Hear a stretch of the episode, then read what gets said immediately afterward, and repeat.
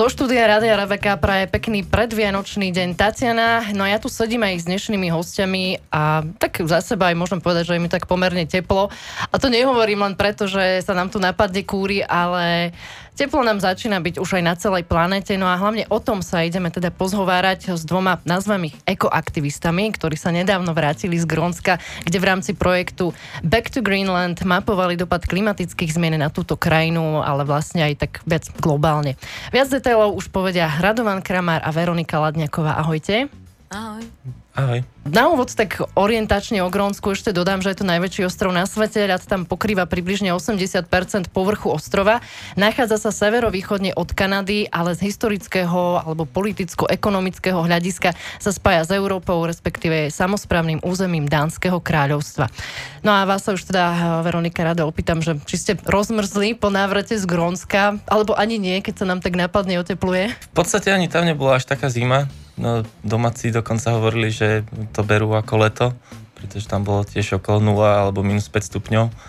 A potom ten návrat bol vlastne celkom, celkom taký jednoduchý. Nebola to až taká veľká zmena vrátiť sa sem. Som toho istého názoru. Boli sme veľmi prekvapení, že sme nezamrzli. Pre lepšiu predstavivosť popíšte teda poslucháčom Grónsko. Prišli ste tam a čo ste videli? Čo ste tam našli? Tak uh, mali sme možnosť vidieť veľa zaujímavých vecí. Hlavne zaujímavú faunu, zaujímavú prírodu nedotknutú. Spoznali sme obyvateľstvo, ktoré tvoria prevažne Inuiti, čo sú vlastne domáci obyvatelia, pôvodní. A navštívili sme mesto Kangerlussuaq, neviem, či to dobre vyslovujem. Nikto nevie, takže môžeš povedať, čo chceš. Áno. A mali sme možnosť vidieť aj ľadovec, takzvaný Point šesťstošesťdesiat, ktorý je známy ako brána na grónsky ľadovec. A tam bolo teda chladnejšie, ale no, nezamrzli sme. Ako sa tam miestnym žije? Popíšte taký bežný život v Grónsku, alebo respektíve teda v tej komunite, kde ste vystrávili tých pár dní.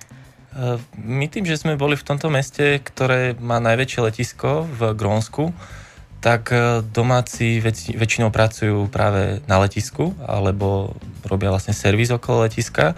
Žije tam iba päťsto obyvateľov a väčšina z nich sú zamestnaní teda v tomto servise okolo letiska a samozrejme potom tam majú školu, majú tam bowlingové centrum, majú tam športovú halu a starajú sa o tieto zariadenia, ale žijú inak veľmi skromne, žijú v takých malých domoch, veľa chodia loviť, sú to fakt akože lovci, pretože všetko jedlo je tam veľmi drahé a oni si radšej tú potravu ulovia. Grónsko má aj vysokú úroveň samovrážd. Rozprávali ste sa aj o tejto problematike? Tak rozprávali sme sa s miestnymi, hlavne v miestnej škole s učiteľmi, že aký je ich názor, čo je dôsledkom týchto samovrážd.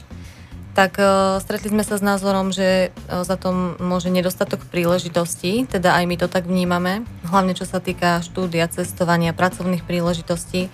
A takisto je tam vysoká miera alkoholizmu a takisto sme sa stretli aj s tým, že je tam sexuálne obťažovanie detí.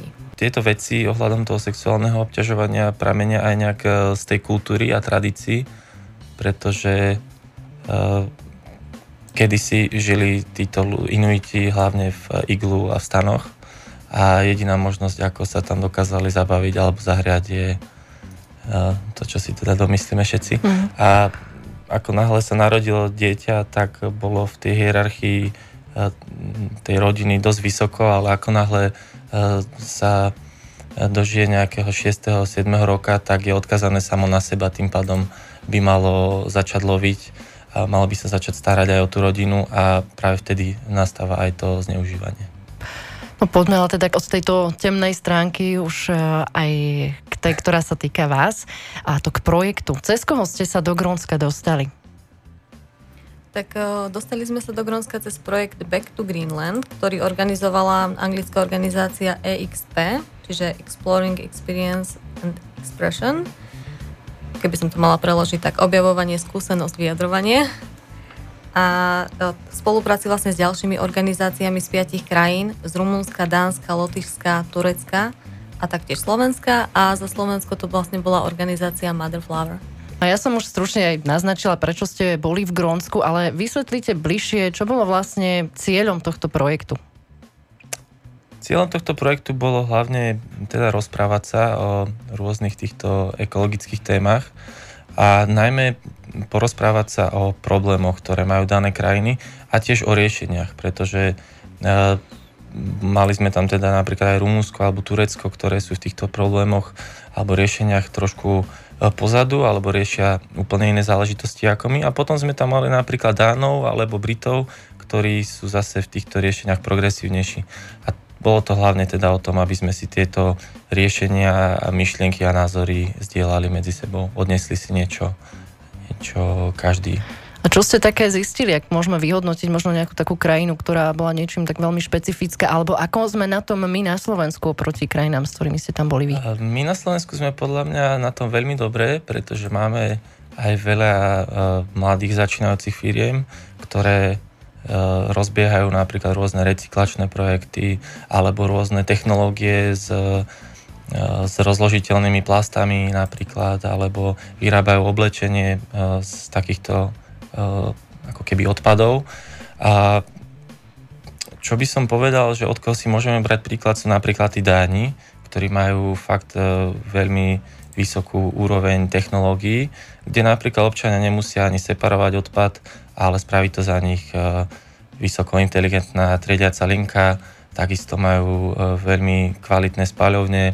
Dokonca sme videli jednu v Kodani, na ktorej na streche je vlastne umiestnený lyžiarsky vlek a lyžiarsky svach.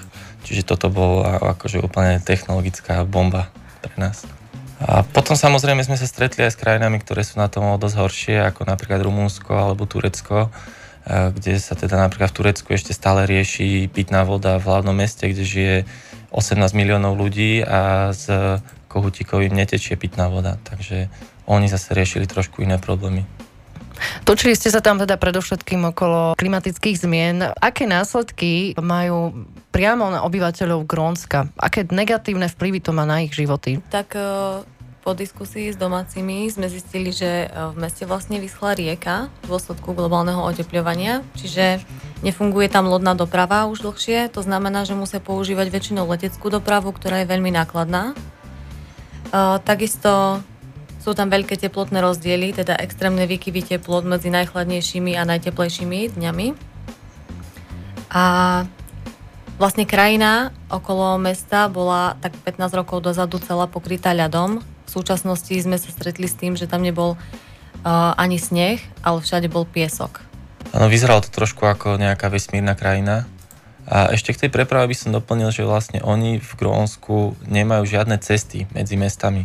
Teda fakt iba výnimočne, ak sú nejaké dediny blízko pri sebe, ale nemajú ich tam z toho hľadiska, že sú tam všade fjordy, sú tam, je tam kopec hôr, jazier a týchto ľadových jazykov, alebo aspoň pozostatkov z nich. A tým pádom tam nie je ani možné tieto cesty postaviť. Takže oni sú naozaj odkázaní na leteckú dopravu. Pocitujú to teda v každodennom živote zrejme intenzívnejšie ako my. My tu máme už horúce leta, následne prídu záplavy a je to nejaké vyschnuté korytoriek, ale dlhodobo ubúdanie z ľadovca nevidíme ako tam. Nie sme teda ani odkazaní na prepravu po vode, sme ďaleko odtiaľ, tak berieme to možno my Slováci tak ľahkovážnejšie? Ja si myslím, že celkovo ľudia vo svete to berú ľahkovážne, pretože sa nás to až tak bytostne netýka. Hej, my sa, nám sa tu napríklad tá klíma oteplila o stupeň alebo o dva, ale povieme si, OK, máme tu teplejšie zimy, máme tu horúcejšie leta a tým to hasne. Ale nám sa život neovplyvnil. Tým ľuďom v Grónsku alebo v oblastiach, kde, kde je ľad a sneh, tak tam sa ich to reálne dotýka. A je to smutné, že tých šesťdesiat tisíc ľudí, ktorí žijú v Grónsku, sú ovplyvnení tými siedmimi miliardami, ktorí vlastne tí domáci ľudia, tí Inuiti za to absolútne nemôžu, ale život sa im zmenil na komplet. Hej, tam sa v priebehu deviatich rokov roztopila polovica ľadovca. Pritom osemdesiat percent krajiny práve tvorí tento ľad. A keď si to tak na porovnanie vezmeme, tak ľad, ktorý tam ostal, predstavuje zhruba sedem percent zásoby pitnej vody na celom svete. Takže o polovicu sme prišli v priebehu deviatich rokov. Je to, je to akože veľmi smutné. Približne tridsať metrov ľadu ubúda ročne. a tieto čísla sa zvyšujú, pretože aj globálne oteplovanie, ako by som to nazval, prebieha tak nejak exponenciálne, nie, nie lineárne. No, ako sa ty načrtol, tak už tak celosvetovo vlastne prispievame k tomu, čo sa deje v Grónsku. Následne to, čo sa deje v Grónsku, má vplyv potom na celý svet, takže je to taký kruh. Ale do istej miery to má základ aj na samotnom ostrove, respektíve v mestečku, ktorého názov si neodvážim vysloviť. Kangerlussuaq? Presne tak. Ako to tam vyzerá? Aká je to situácia? Lebo toto je dosť špecifická záležitosť, ktorá si myslím, že stojí za to, aby sme spomenuli. Jedna vec je teda to, že v rieke nemajú vodu, takže nedokážu už ani odvážať odpad, ktorý vyprodukujú. A ten im tieto lode odvážali do väčších miest, buď do Sisimutu alebo do Núku, čo je hlavné mesto, kde majú oficiálne spalovne na, na spalovanie odpadu aj na zhodnotenie. A čo sa s ním deje teraz? No? Odpad sa zhromaždí na kopu, na skladke, keď je ho dosť, tak ho polejú benzínom a následne ho zapália.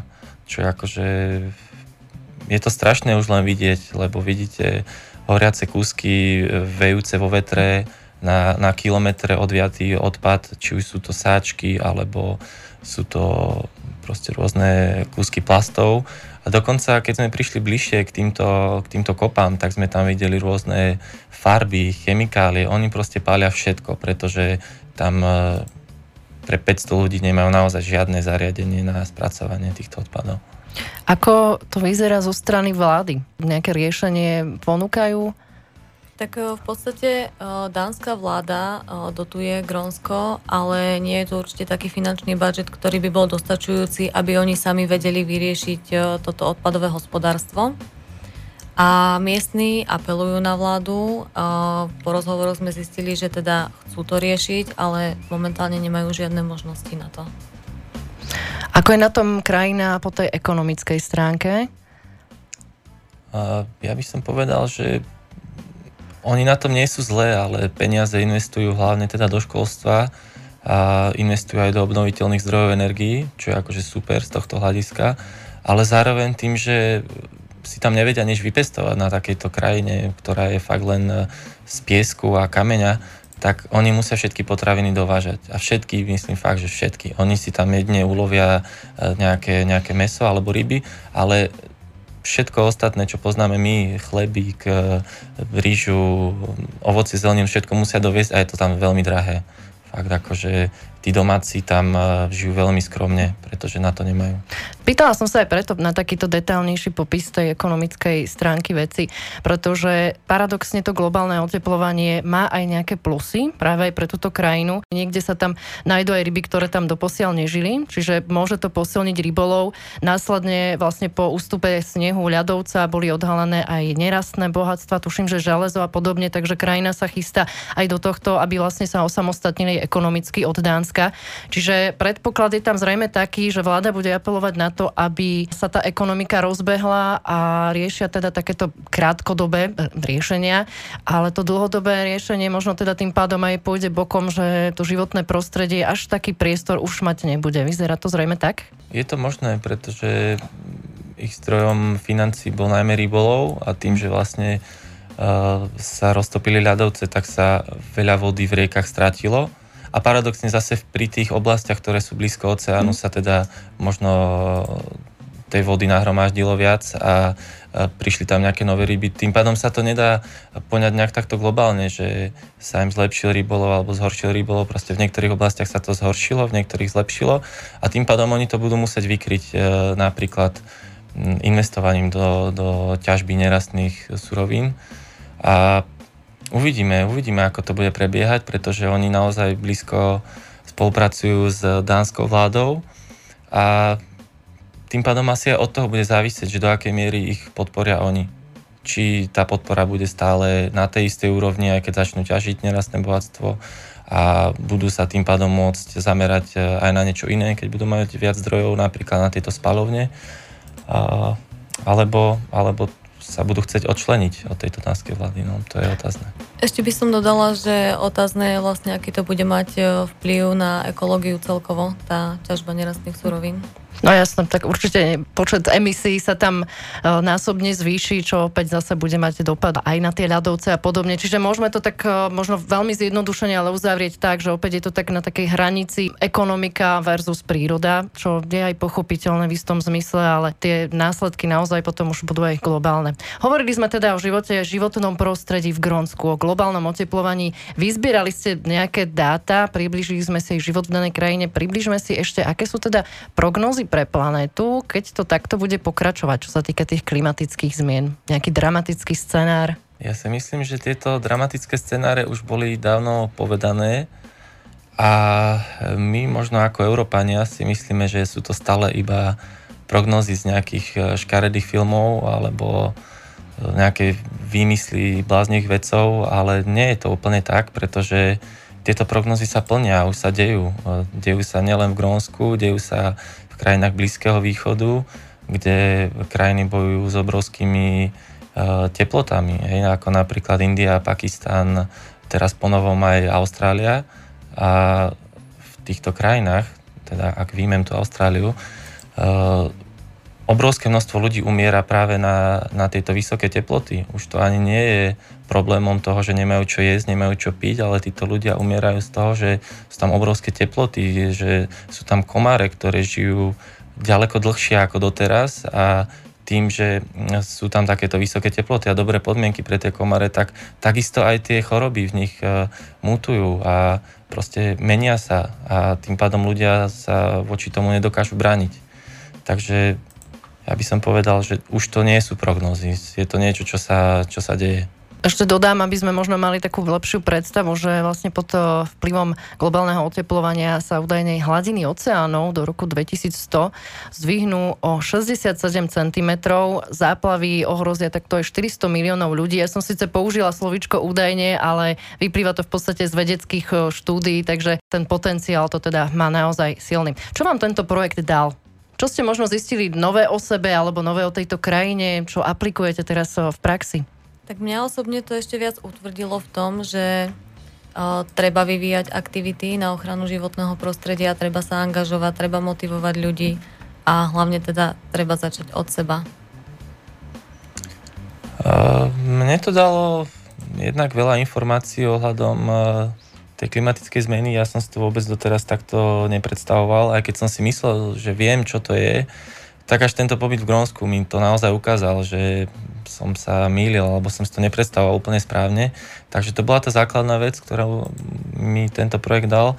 A takisto tým, že sme robili veľa workshopov a mali sme rôzne prezentácie, diskusie, tak som sa toho veľa naučil aj ohľadom rôznych riešení zo zahraničia, ale čo by som povedal, že bolo také pre mňa také prínosné, že sa mi veľmi páčilo, ako domáci dokázali využiť rôzne staré materiály, pritom oni to ešte neberú ako niečo trendy, niečo moderné, že, že chcú mať nejaké reuse centra. Oni len proste chceli využiť staré materiály, ako napríklad bolo tam vidno, že z vodidlá, ktoré boli popri cestách, boli postavené zo starých barelov na ropu alebo na, na nejakú naftu, ktoré proste naplnili pieskom, kameňmi, pospájali ich oceľovým lanom a mali funkčné zvodidlo. Hej, nemuseli ho vyrábať na novo.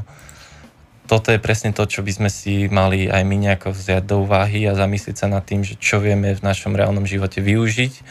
Využiť ho znovu, alebo využiť to na niečo úplne iné, ale proste využiť ho a nemusíme tým pádom vyrábať alebo kupovať si niečo úplne nové. Ďakujem Radovi Kramárovi, Veronike Ladňakovej za informácie.